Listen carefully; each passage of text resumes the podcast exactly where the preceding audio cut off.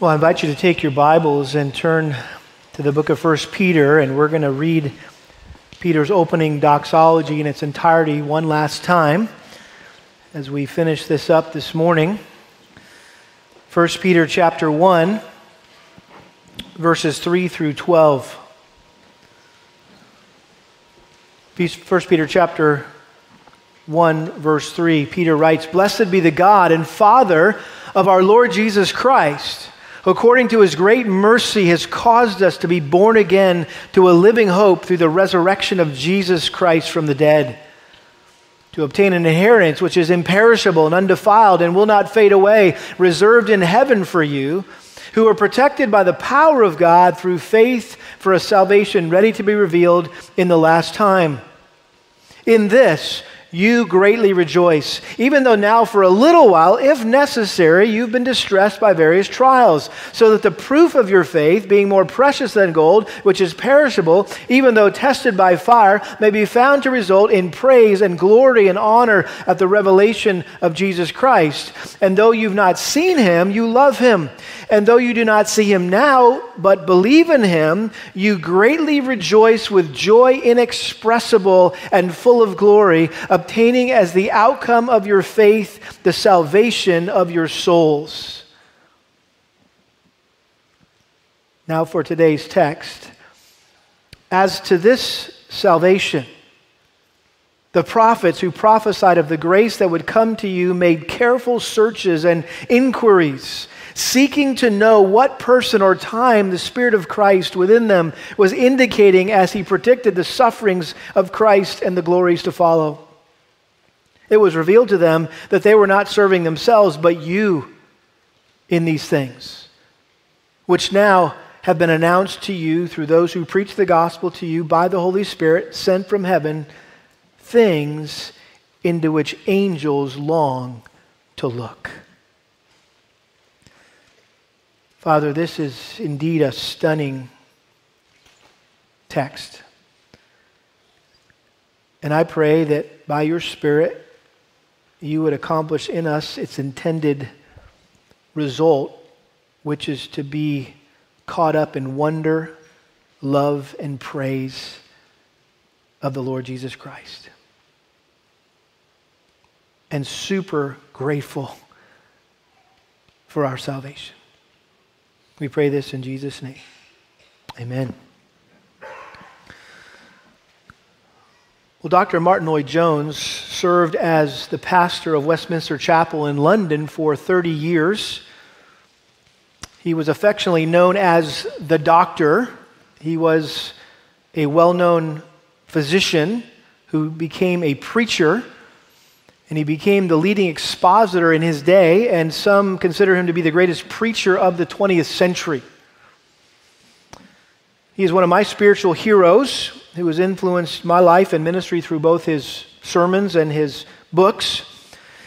And anyone who spends any time listening to or reading Martyn Lloyd-Jones will come across a phrase that he used often in his preaching and his writing. And I first came across it when I was studying his commentary on Ephesians years ago, when I was teaching through the book of Ephesians. It was the first book I taught through here uh, at Lakeside. And um, Ever since then, I've, I've heard it and I've seen it again and again in his many publications. And it's the, it's the expression lost in wonder, love, and praise. Lost in wonder, love, and praise. Martyn Lloyd-Jones hoped that his preaching would not only help Christians grasp more clearly the truth of God's word, but ultimately to be gripped by a sense of wonder, love, and praise, which in his mind should be the natural response to biblical preaching. He wanted that for himself, which is why he prayed this quote, Help me to believe what I preach, grip me with it, and humble me with it, and help me exult in it until I am lost in wonder, love, and praise.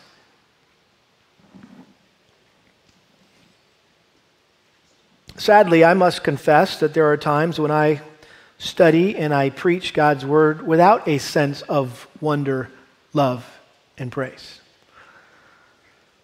And I think that pastors are most susceptible and most at risk of losing a sense of awe and wonder for the things of God. And that's why it's often referred to as a dangerous calling. Since we get to spend so much time with these things that they become common or familiar to us, even mundane, they become dull and boring. The Bible becomes a, a, tool to get our job done rather than a treasure that we enjoy reading and studying and meditating on. And if you're not careful as a preacher over time, you find yourself just cranking out sermons and never truly encountering God in a meaningful way through His Word.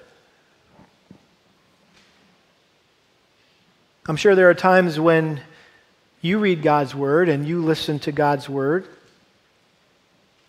and it doesn't result in you being lost in wonder, love, and praise. Wonder, it's an interesting word. It can be defined as a feeling of being surprised, mingled with admiration, caused by something beautiful, unexpected, unfamiliar, or inexplicable. It's what happens to us when we are amazed by, or marvel at, or stand in awe of someone or something. Wonder fuels our faith in Christ. It makes, it makes it contagious and causes others to be intrigued by Christianity. But what are you all so excited about? Well, perhaps you've lost your sense of wonder for the gospel and how it has radically changed your life. Perhaps you become so familiar with God and His Word that spending time with Him is no longer exhilarating to you, and studying the Scriptures is no longer fascinating to you. Perhaps you aren't as enthusiastic about coming to church as you used to be, and maybe you're less excited about engaging with God's people like before. Perhaps singing the songs about who Christ is and what He has done for you no longer stirs your soul like they once did. Perhaps your passion for Christ has diminished over time and the gospel no longer takes your breath away. All of these would be indications that we have lost the joy or the wonder of our salvation. Well, Peter's goal in these opening verses of this letter is to restore the joy of our salvation, to help us get the wonder back in regards to the amazing grace that we have been shown in Christ.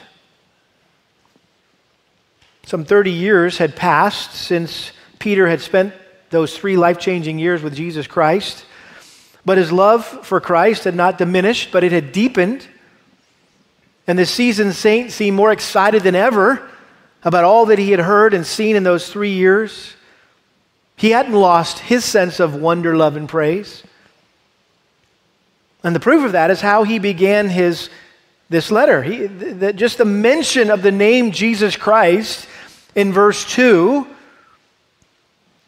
that we have been called according to or chosen according to the foreknowledge of God and the Father by the sanctifying work of the Spirit to obey Jesus Christ. Just, just the mention of the name Jesus caused him to burst forth in wonder, love, and praise regarding God's plan of salvation. And, two times, as I pointed out already in this lengthy doxology, which is one long sentence in the Greek, and that's why I keep reading it as one flow of thought here, he used the phrase greatly rejoice. Verse 6 In this you greatly rejoice. In what? In this salvation that's ready to be revealed in the last time. And then in verse 8, he says that you greatly rejoice with joy inexpressible and full of glory, obtaining as the outcome of your faith the salvation of your souls. That inexpressible joy, which no words can possibly describe, should mark the life of everyone who has been born again to a living hope through the death and resurrection of Jesus Christ. And don't miss this as those living on this side of the cross, we should have more of a sense of wonder, love, and praise than any other generation of God's people. In verses 3 through 5, Peter pointed out to us our future inheritance. In verses 6 through 9, he reminded us of the purpose of our present trials. We looked at that last week. And now in verses 10 through 12, he directed us to the past in order to provide us a historical perspective on our salvation. And he used the word salvation again here, verse 10, as to this salvation. And he, he, he, seemed to use that word in each of these transitions between these three sections of this doxology as if he kept thinking of something new to say about salvation. Oh, like, by the way. Oh, and another thing. And oh, yeah, don't forget. And so, this final section here is, is really the crescendo of Peter's praise. And he wanted to show weary pilgrims, as we are, the majestic history of the salvation for which we are suffering. And so he, re- he reminded them, his readers, how God's plan of redemption through the person and work of Jesus Christ was revealed throughout the course of history, and he included those divine agents who were involved in delivering that revelation to us. And so, by surveying the grand scheme or the spectacle of salvation and where we fit into it, Peter hoped to increase our appreciation for our salvation. And his point was simply that we are incredibly blessed, immensely privileged to be living in the age when so many of the predictions in the Old Testament have come to pass, and to be experiencing the blessings that so many saints who came before us only could look forward to. And if that was not enough, What's even more mind boggling and heart stirring for those of us who are saved is that we enjoy something the angels in heaven will never enjoy in the same way we do.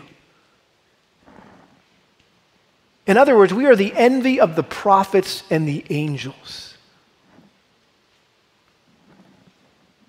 The prophets of old longed to live in the time that we're living.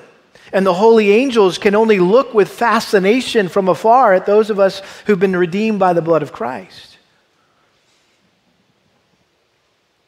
And so let's look more closely how this section unfolds here. And again, Peter simply noted three divine agents who were involved in delivering the message of redemption to us. In other words, you wouldn't be sitting here today if it weren't for this passage. If it weren't for what was going on, the dynamic that he's describing in this passage, you would not have ever heard the gospel and embraced the gospel. These are the people who have played a role in bringing the gospel to us. First of all, the Spirit inspired prophets searched. The Spirit inspired prophets searched. Notice he says, as to this salvation, the prophets who prophesied of the grace that would come to you made careful searches and inquiries. He's referring to the Old Testament prophets who were uh, God's spokesman back then, and God established the office of prophet with Moses at Mount Sinai when the Israelites were afraid of God's voice and so they begged God to speak to them through Moses instead of directly. This is in Deuteronomy chapter 18. And so the role of the prophet was to proclaim divine revelation, to be a mouthpiece for God, and also to predict the future. And their job was to simply pass on or to write down whatever they heard, whatever they saw, even though a lot of times they didn't fully understand the revelation or the vision that God had given them. And yet they were faithful to repeat it or to record it. Daniel is probably one of the most well known prophets of the Old Testament. Listen to what he says in his prophecy in Daniel chapter 7, verse 15. As for me, Daniel, my spirit was distressed within me, and the visions in my mind kept alarming me. I approached one of those who were standing by and began asking him the exact meaning of all this. So he told me and made known to me the interpretation of these things. in chapter 8, verse 27. Then I, Daniel, was exhausted and sick for days. Then I got up again and carried on the king's business, but I was astounded at the vision, and there was none to explain it. And then, chapter 12, verse 8 As for me, I heard, but could not understand. So I said, My Lord, what will be the outcome of these events? So Daniel is a good example here of what Peter meant when he said that the prophets made careful searches and inquiries. There were, there were times that Daniel didn't have a clue what he just saw. He didn't have a clue what God had revealed to him. But that didn't, and, and, and it disturbed him, it concerned him, it made him sick to his stomach. He wanted to know what these things meant. And so he searched, he inquired, and those words there back in 1 Peter, both of these words were used for seeking God and also searching the scriptures. And so, in order to better understand what God was saying to them and showing them, the prophets would seek the Lord in prayer and they would study the scriptures. And so they would analyze their own visions and their own sermons, and they would pore over the scrolls of the prophets of old who had gone before them, and they would even compare notes with their contemporaries. Again, back in Daniel, Daniel chapter 9, Daniel chapter 9, verse 1, we see Daniel referencing the prophecy of Jeremiah, his contemporary. In the first year of Darius, the son of Ahasuerus of Median descent, who was made king over the kingdom of the Chaldeans, in the first year of the reign of his reign, I Daniel observed in the books of the number of the years which was revealed as the word of the Lord to Jeremiah the prophet for the completion of the desolations of Jerusalem, namely seventy years. So he was studying Jeremiah and his prophecy, and he realized, you know what? Jeremiah said that we were only going to have to be in exile for 70 years. The time's almost up. I need to start praying that God would fulfill his promise to bring us out of exile back into the promised land. So I gave my attention, verse 3, to the Lord to seek him by prayer and supplications with fasting, sackcloth, and ashes. And if you remember, in answer to his prayers, God gave him Probably the most fascinating prophecy of the coming of Christ anywhere in the Old Testament the 70 weeks vision that pinpointed exactly the day when Christ would come. We don't have time to get into it, but it's there in Daniel chapter 9, verses 24 through 27. But despite receiving this prophecy that was so exact, Daniel was still left in the dark as to who this referred to and when it would actually play out. And none of it made much sense until 600 years later, the Magi, remember those guys, the three wise guys? Who were the descendants, I believe, of the wise men and magicians of Daniel's time, they studied Daniel's scroll and did the math and determined that the Messiah had been born based on analyzing Daniel chapter 9.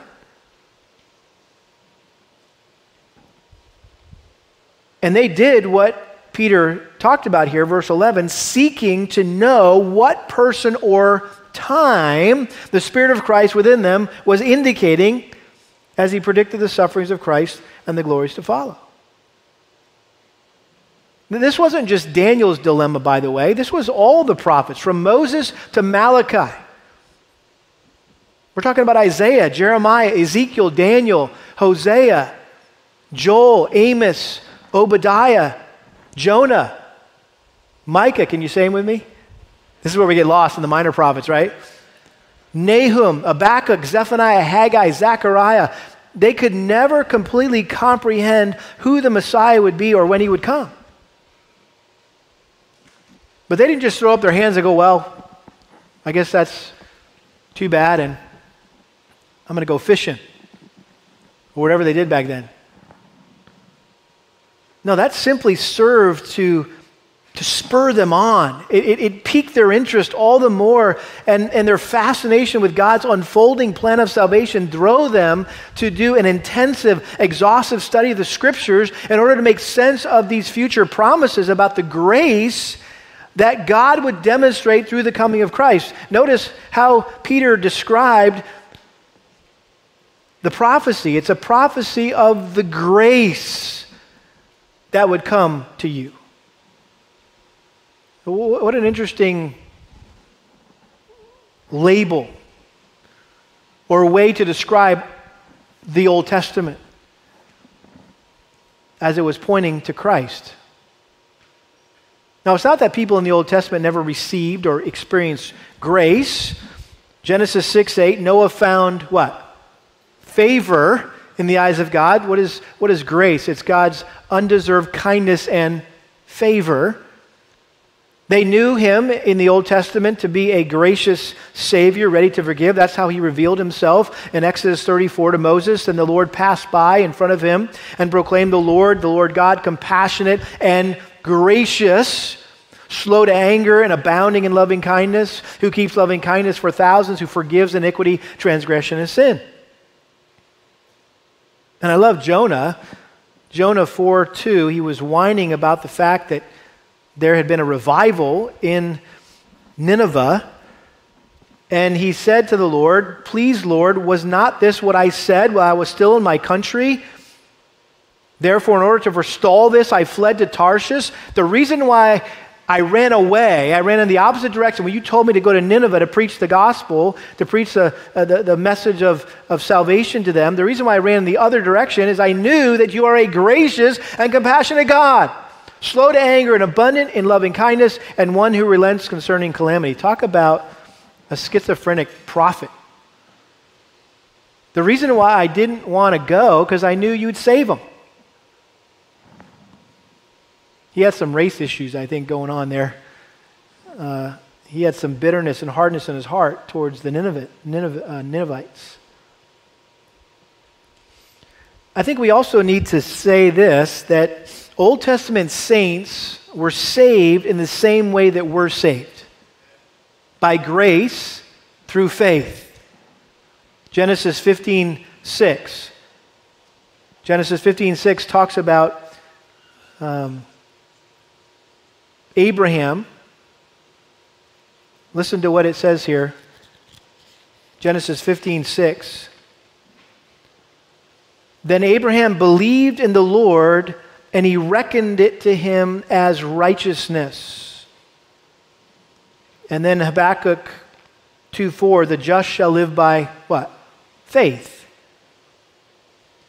So the faith of the Old Testament saints was in the sacrificial system that God ordained to atone for their sin, which simply foreshadowed who? Christ and his work on the cross. So, in their eyes, the shed blood of the Lamb atoned for their sin, but in God's eyes, it was the shed blood of Christ that atoned for their sin. In other words, He applied their sin to Christ. So they were saved by grace through faith in the future work of Christ. We're saved by grace through faith in the past work of Christ.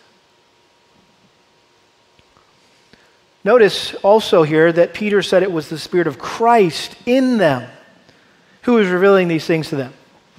Who's the Spirit of Christ? Well, I think it's obvious that Peter's referring to the Holy Spirit here, the Spirit of Christ. And he provided a practical illustration here of the doctrine of inspiration, which he mentions in the second letter. Uh, if you turn over quickly to 2 Peter chapter 1, verse 20 and 21, Peter said, But know this first of all, that no prophecy of Scripture is a matter of one's own interpretation. Better, I think, translated, inspiration. For no prophecy was ever made by an act of human will, but men moved by the Holy Spirit spoke from God. It's that verse, along with 1 Timothy chapter 3, verse 16, or excuse me, 2 Timothy chapter 3, verse 16, that says all scripture is inspired by God or God breathed. This is where we uh, get the doctrine of inspiration. And what that means is that the Old Testament prophets didn't just make up this stuff or record their own ideas or their own opinions. And if, if they, and the reason why we know that is because if they did write it on their own, they would have understood what they wrote, right? They wouldn't have to search and do inquiries because they wrote it, they understood it. But the fact that they didn't understand it is evidence that they were writing under the inspiration of the Holy Spirit who superintended the process so that they wrote each and every word exactly the way God wanted it written. And I think the reason why Peter called the Holy Spirit in this text the Spirit of Christ is because the Spirit's role is to testify about Christ. John chapter 15, verse 26, Jesus said, When the Helper comes, whom I send to you from the Father, that is the Spirit of truth, which proceeds from the Father, he will testify about me. And then in chapter 16 of John, verse 14, he will glorify me. So the Spirit is not all about himself. The Spirit's role is to exalt Christ. That's why it makes me real nervous when I go to a church and, it, and, it, and it's all about the Spirit and what the Spirit's all about and what He's doing. And let's give some glory and honor to the Spirit and look at all the things He's, he's, he's it's happening here because of the Spirit. No, the Spirit is there to exalt Christ and to help people focus on Christ. He doesn't want to draw attention away from Christ to Himself. So I think that's one of the biggest issues with the charismatic church today is they make it more about the Spirit than they do about Christ. One commentator said it this way Jesus is therefore not simply the one of whom the prophets speak, he is the one who speaks through the prophets. Not only does prophecy bear witness to Jesus, but Jesus bears witness through prophecy. The eternal Logos is the source of the prophetic testimony. In other words, who wrote the Old Testament? The Spirit of Christ, the Holy Spirit, to direct people to Christ. And so it should come as no surprise that the entire Bible points to Jesus, which Jesus himself explained in his post resurrection conversations and encounters with his disciples. Luke chapter 24 here we find the, the account of the uh, conversation Jesus had with the two disciples on the Emmaus Road. And he said this in verse 25, O foolish men and slow of heart to believe in all that the prophets have spoken. What is, was it not necessary for the Christ to suffer these things and enter into his glory? Then, beginning with Moses and with all the prophets, he explained to them the things concerning himself in all the scriptures. And then later, when he was with the disciples in the upper room, he said to them, These are my words which I spoke to you while I was still with you, that all things which are written about me in the law of Moses and the prophets and the Psalms must be fulfilled. Then he opened their minds to understand the scriptures. Why did he have to open up their minds? Because, like the Old Testament prophets who came before them, they had a hard time making sense of who Jesus was and why he had come. In Luke chapter 18, verse 31, he took his twelve aside and said to them, Behold, we're going up to Jerusalem, and all things which are written through the prophets about the Son of Man will be accomplished, for he will be handed over to the Gentiles and will be mocked and mistreated and sit, spit upon. And after they have scourged him, they will kill him, and the third day he will rise again. Seems pretty clear to us, right, what he's talking about. But the disciples understood none of these things. And the meaning of this statement was hidden from them, and they did not comprehend the things that were said. I mean, they just kind of glazed over when he started talking about the crucifixion. There, there was no place in their theology of the Messiah for crucifixion. And this especially applied to Peter. You remember back in Matthew chapter 16, right after Peter was asked by Jesus, Well, who do you say that I am? And he said, You are the Christ, the Son of the living God. You're the Messiah. I'm convinced of it. And Jesus said, You're right, Peter, and you didn't come up with that.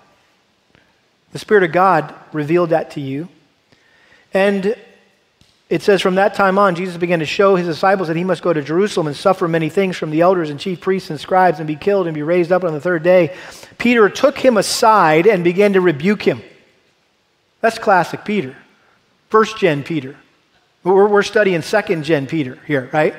This is first gen Peter, and he's like bold enough, rash enough to pull Jesus aside and, and chew him out. And he said, God forbid it, Lord, this shall never happen to you.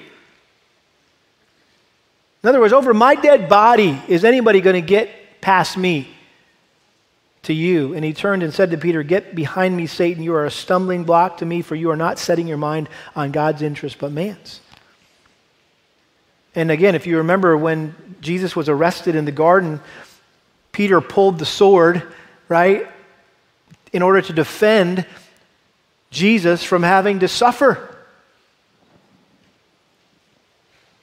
And he was just like all the other disciples and all the other Jews in that day. They expected the Messiah would come and defeat their enemies and establish his kingdom in Jerusalem and reign forever in fulfillment of the promise that God had made uh, to King David to have someone sitting on his throne forever and ever. And somehow they all seem to miss the prophecies about the Messiah having to suffer before he was exalted.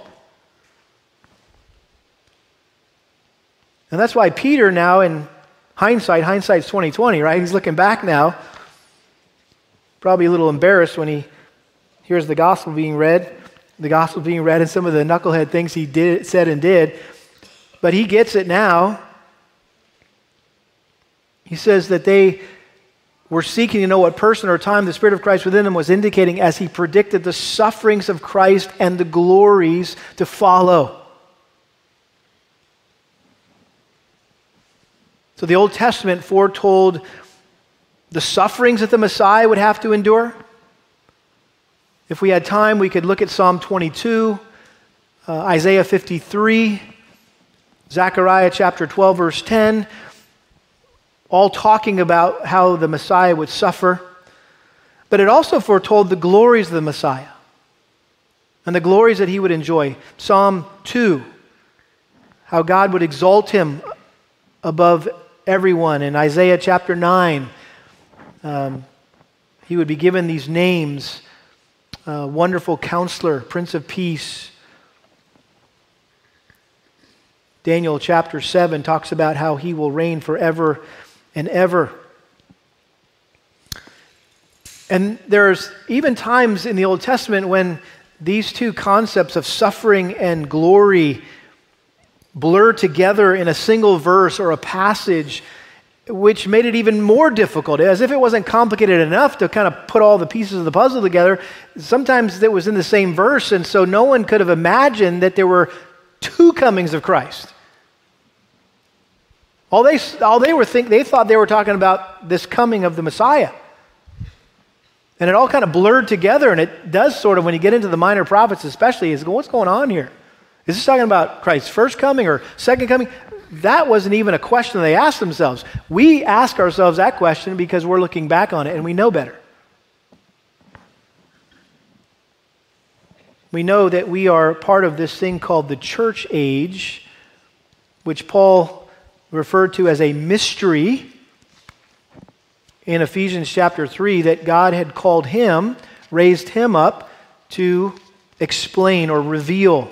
Ephesians chapter 3, Verse 2 If indeed you have heard of the stewardship of God's grace, which is given to me for you, that by revelation there was made known to me the mystery, as I wrote before in brief, by referring to this, when you read, can understand my insight into the mystery of Christ, which in other generations was not made known to the sons of men, as it has now been revealed to his holy apostles and prophets in the Spirit. To be specific, what am I talking about? That the Gentiles are fellow heirs and fellow members of the body and fellow partakers of the promise in Christ Jesus through the gospel of which I am a minister according to the gift of God's grace, which is given to me according to the working of his power, to bring to light what is the administration of the mystery which for ages has been hidden in God who created all things.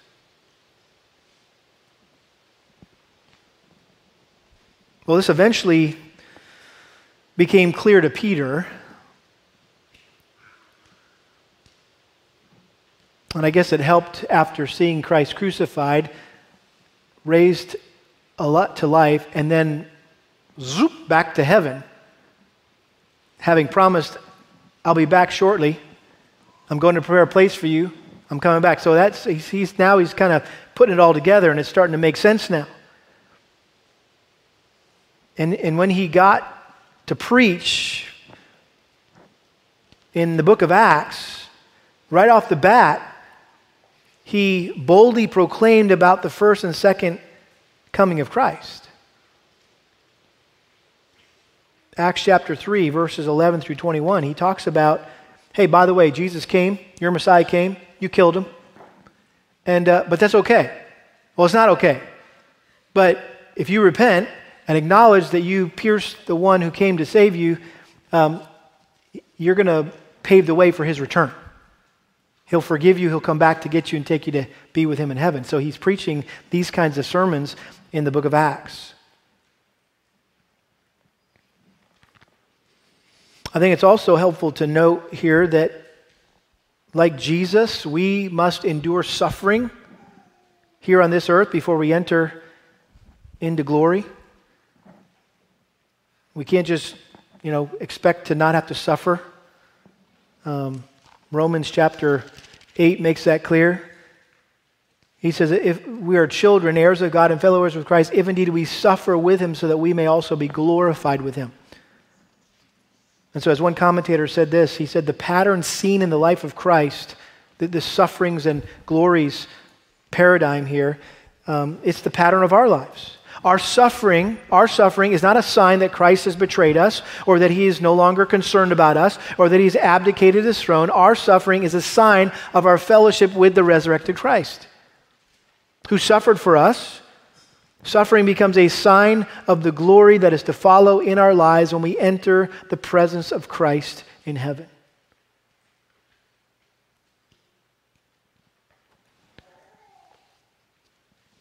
And so notice again there back in 1 Peter, he says, they were seeking to know what person or time the Spirit of Christ within them was indicating as they, he predicted the sufferings of Christ and the glories to follow. Verse 12, it was revealed to them that they were not serving themselves, but you.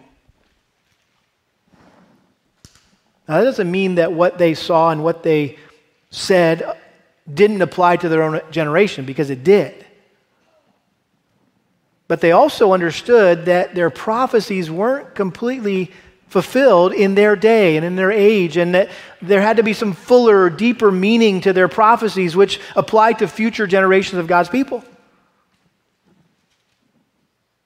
And so they continued to forge ahead and endure all that they endured without ever seeing with their own eyes the things about which they prophesied. It's like what the writer of Hebrews said, and just you can turn just a couple pages to the left there. We're right in the same neighborhood there. Next door to First Peter is Hebrews. Hebrews chapter 11, verse 13. All these died in faith without receiving the promises, but having seen them and having welcomed them from a distance, and having confessed that they were strangers and exiles on the earth. And then look at verse 32. And what more shall I say? For time will fail me if I tell of Gideon, Barak, Samson, Jephthah, David and Samuel and the prophets, who by faith conquered kingdoms, performed acts of righteousness, obtained promises, shut the mouths of lions, quenched the power of fire, escaped the edge of the sword, from weakness were made strong, became mighty in war, put foreign armies to flight. Women received back their dead by resurrection, and others were tortured, not accepting their release so that they might obtain a better resurrection. And others experienced mockings and scourgings, yes, also chains and imprisonment. They were stoned, they were sawn in two, they were tempted, they were put to death with a sword. They went about in sheepskins and goatskins, being destitute, afflicted, ill treated, men of whom the world was not worthy, wandering in deserts and mountains and caves and holes in the ground. And all these, having gained approval through their faith, did not receive what was promised because God had provided something better for us, so that apart from us, they would not be made perfect. Another way to look at that is to say, guess what? They did all that for us. All the things we just read about, those horrific scenarios, they endured those so that we could receive the gospel. This was all part of the gospel being passed down, the message of, of grace in Christ, passed down throughout the generations so that we could receive it, so that we could have it. So the prophets served and they, they suffered for us. Even though they had a veil over their eyes the entire time. And this is, should be stunning to consider that you and I have a clearer understanding of God's plan of salvation than anyone in the Old Testament ever did. Let me say it this way the newest, most immature believer in this room this morning has a better grasp of the gospel than the greatest prophets who ever lived. More than Jeremiah, more than Isaiah, more than Daniel. Luke chapter 10, verse 23, Jesus says to his disciples, Blessed are the eyes which see the things you see. For I say to you that many prophets and kings wished to see the things which you see and did not see them, and to hear the things which you hear and did not hear them. In other words, they didn't have all the pieces of the puzzle. Guess what? We do. The question is, what are you doing with the puzzle box? Now that we have God's full and finished revelation, how much more carefully and diligently should we study the Bible to gain a better understanding of the doctrine of salvation? We should go to school on the prophets who, who weren't just passive instruments of revelation through whom the Spirit delivered his message. They were greatly moved by and deeply interested in the little bit of revelation that they received, and they wanted to understand as much of it as they possibly could. And guess what? You have the whole thing.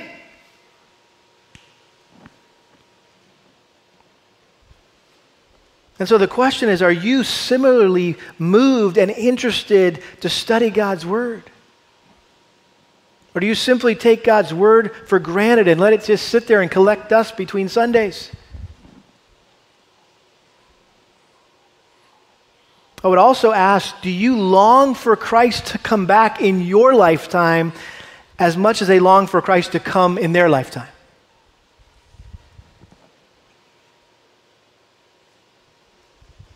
These are some convicting implications, aren't they?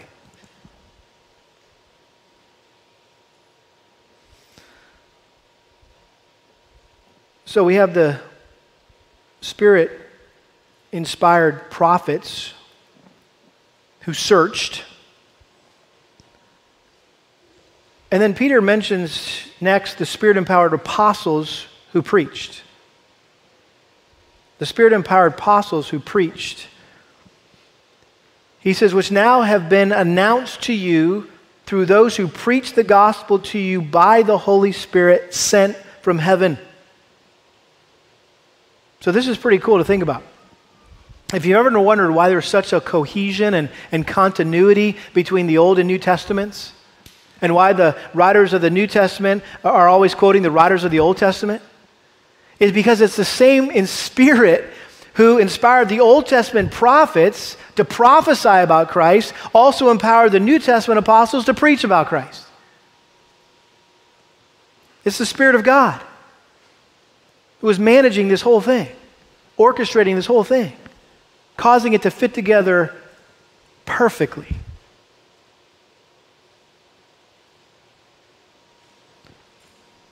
Notice it says there that this gospel has been announced to you through those who preach the gospel to you by the Holy Spirit sent from heaven. Jesus sent the Holy Spirit to empower his disciples on the day of Pentecost, right? Acts chapter 2. Peter got up right away and boldly preached a sermon in which he quoted key passages from the Old Testament in order to prove that Jesus was the Messiah who suffered death by crucifixion and was raised from the dead exactly as the prophets had foretold. By the way, this is the gospel the good news of salvation, how God saves sinners through the death and resurrection of his Son, Jesus Christ. Peter's going to get into that later in his letter in chapter 2, verse 24 talking about Christ, who himself bore our sins in his body on the cross so that we might die to sin and live to righteousness. For by his wounds you were healed. Chapter 3, verse 18 For Christ also died for sins once for all, the just for the unjust, so that he might bring us to God. So, Peter, along with all the other apostles, had the glorious privilege of proclaiming that the prophecies of the Old Testament had come to pass and were fulfilled in Jesus Christ. What, a, what, a, what an awesome honor they had. What an awesome honor we have. Do you consider it a glorious privilege to get to share the gospel by the power of the Holy Spirit? See, we stand in a long line of faithful preachers who, who heralded forth the gospel, men like Peter and James and John and Paul and Barnabas and Timothy and Athanasius and Chrysostom and Luther and Calvin and Spurgeon and Wesley and Whitefield and um, Moody, D.L. Moody, Billy Graham, R.C. Sproul. We are in that same line. That's the flow of the gospel to us. And the question is are you faithfully sharing the gospel so others can come to know Christ like you did through preachers like these? How will they hear if they don't have a preacher? You're that preacher. I'm that preacher.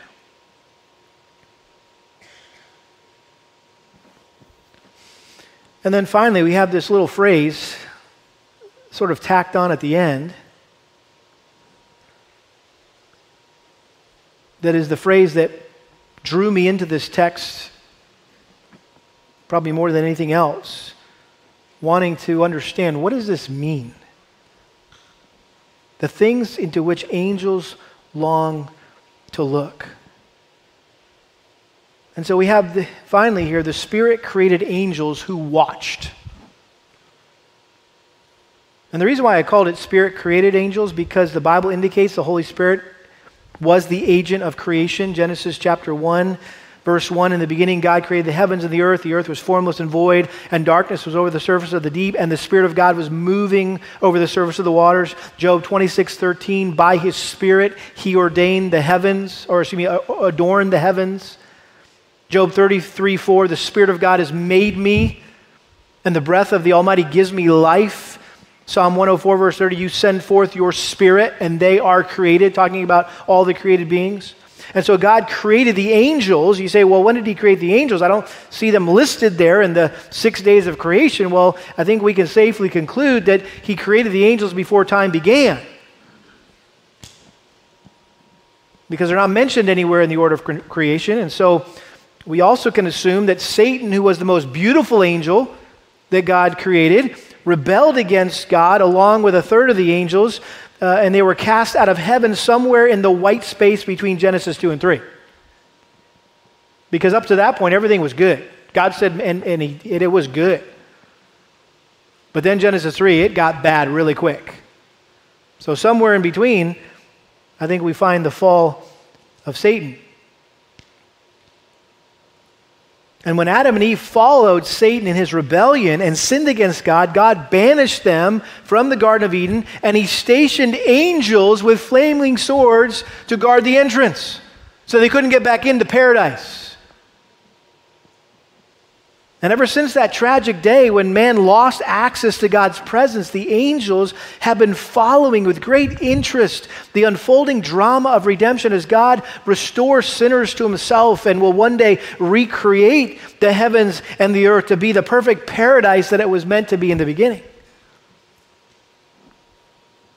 I think that's part of what Peter meant when he said things into which angels long to look. That, that word there for look literally means to bend over and stoop down to kind of get to get a better look of what's going on. It's the same word that was used uh, in the Gospel of John to describe how John had stooped down to look into the empty tomb, to see that Jesus really wasn't there anymore. So it's as if the angels are, are peering over the edge of heaven on their tippy toes to get a better, view of what's happening down here on earth. They, they have front row seats to the spectacle of salvation. 1 Corinthians 4 9, Paul said, God has exhibited us as apostles because we have become a spectacle to the world, both to angels and to men.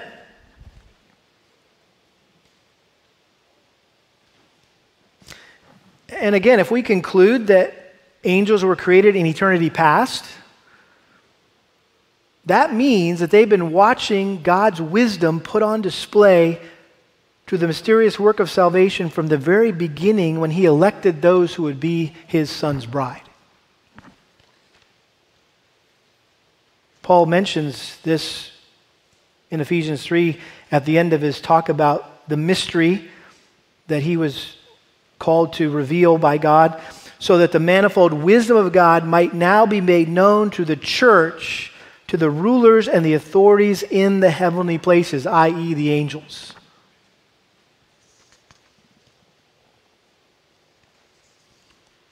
I don't know if you ever thought about this, but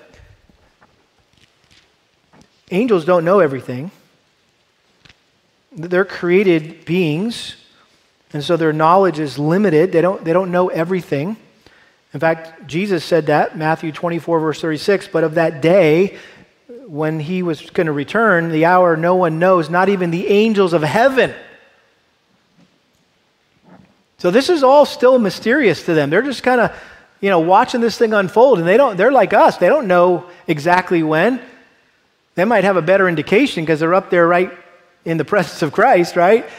They're, they're knowing what's they're, they're privy to what's going down in the throne room of God as the Trinity um, talks together and um, communes together about this ongoing plan of redemption, but they don't know when Christ is going to return.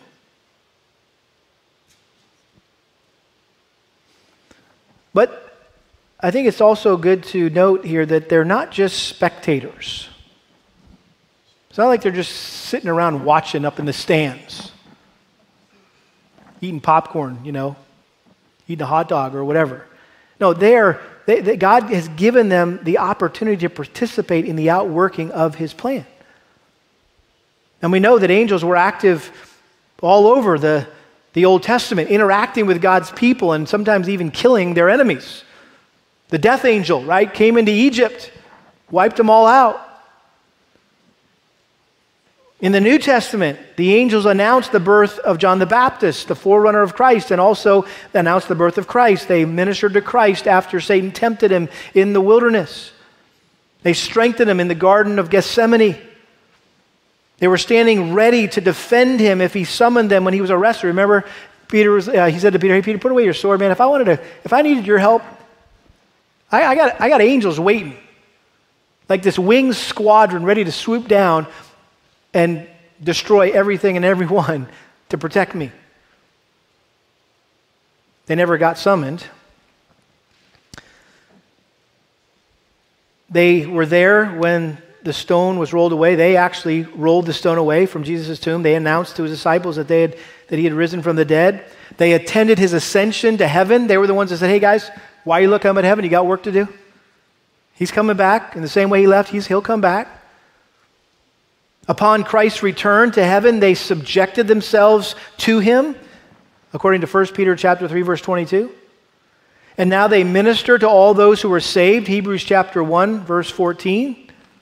Angels are ministering saints, it says, ministering spirits sent out to render service for the sake of those who will inherit salvation.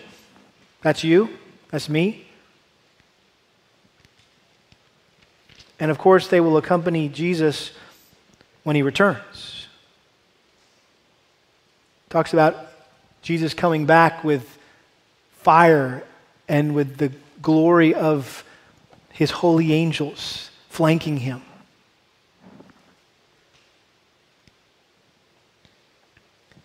But even though they've been actively involved in God's plan of salvation, they will never personally experience salvation. Fallen angels can't get saved. They've been doomed from the moment they rebelled against God. Elect angels don't need to be saved because they didn't join in Satan's rebellion. And so, as sinless creatures, these holy angels will only and always be spectators of salvation. Hebrews chapter 2, verse 16. For assuredly, he does not give help to angels, but he gives help to the descendants of Abraham. In other words, Jesus didn't come to help angels, he came to help us.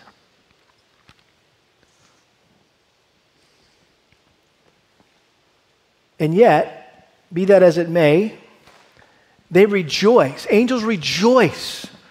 Even though they'll never be saved, they rejoice when someone else gets saved.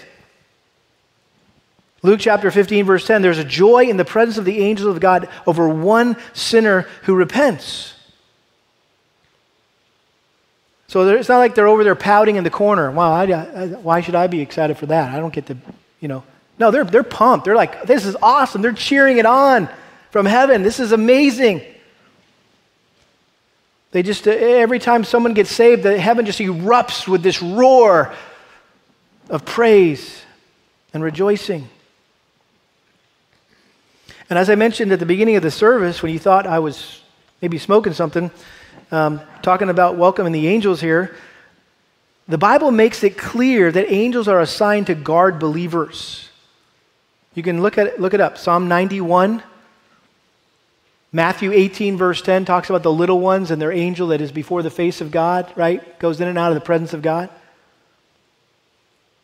And so, if that's true, then they, I think we can assume that they accompany us wherever we go, including church. And, and perhaps especially church. Like it's their favorite place that they get to go with us every week. We get to go to church. It's Sunday morning. Maybe they're more excited, right, to get here than we are. 1 Corinthians 11:10, interesting verse. Back in the first century, women were wore head coverings as a sign of their submission, and so Paul instructed women to wear a head covering at church because of angels. Why would it matter what you do in church, what you, how you dress in church. Well, apparently the angels are there observing. And you need to wear that head covering. Again, a cultural thing there back in the church in Corinth. Again, I think this is just further evidence that whenever God's people gather together to worship God, there are angels hovering around us with a holy curiosity about the church, and they look on with wonder and awe as hell deserving sinners who've been redeemed by the precious blood of the Lamb, celebrate the work of the gospel in our lives. That's why we get together, that's why we gather to celebrate the gospel. How odd it must be for angels to observe people yawning in church or mumbling the words of songs or nodding off during the sermon. Again, the implications are profound. Are you as mesmerized by the gospel as the angels are? Should not those who've experienced salvation from sin, death, and hell be the ones who are the most enthralled, the most enthused of all?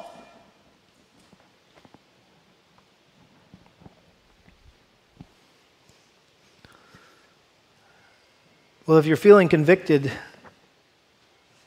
this morning, let me encourage you by reminding you that the same Holy Spirit who inspired the Old Testament prophets and empower the New Testament apostle dwells within you to illumine you and empower you and produce in you the fruit of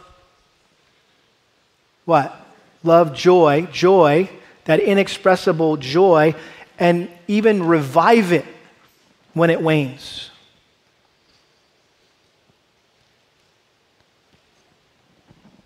It is this great gospel that was administered by the prophets and apostles. It was, it's admired by the angels that should cause us to be lost in wonder, love, and praise. You know, someday we're going to join with the angels in heaven, aren't we?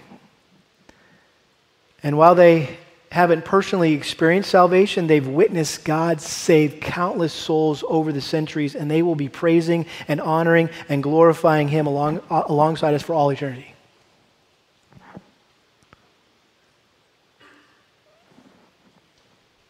And there's a little, well, and, and we, need, we need practice doing that this morning. So why don't, Chris, you come up with the band, and we're going to close by joining with the angels. This is a little preview for heaven. I've read this before, Revelation chapter 5, where that song, He is Worthy, comes from. Is there anyone who's worthy to open the scroll? Jesus steps forth, and next thing you know, the angels erupt in praise. But listen, listen to this, this song that was written back in the 1800s. It's a precious little song, a little hymn. Holy, holy is what the angels sing. There is singing up in heaven such as we have never known, where the angels sing the praises of the Lamb upon the throne. Their sweet harps are ever tuneful, and their voices always clear. Oh, that we might be more like him while we serve the Master here. Listen to the chorus. Holy, holy is what the angels sing, and I expect to help them make the courts of heaven ring. But when I sing of redemption's story, they will fold their wings, for angels never felt the joys that our salvation brings. A profound thought. Why don't we stand and close by singing, Is He Worthy?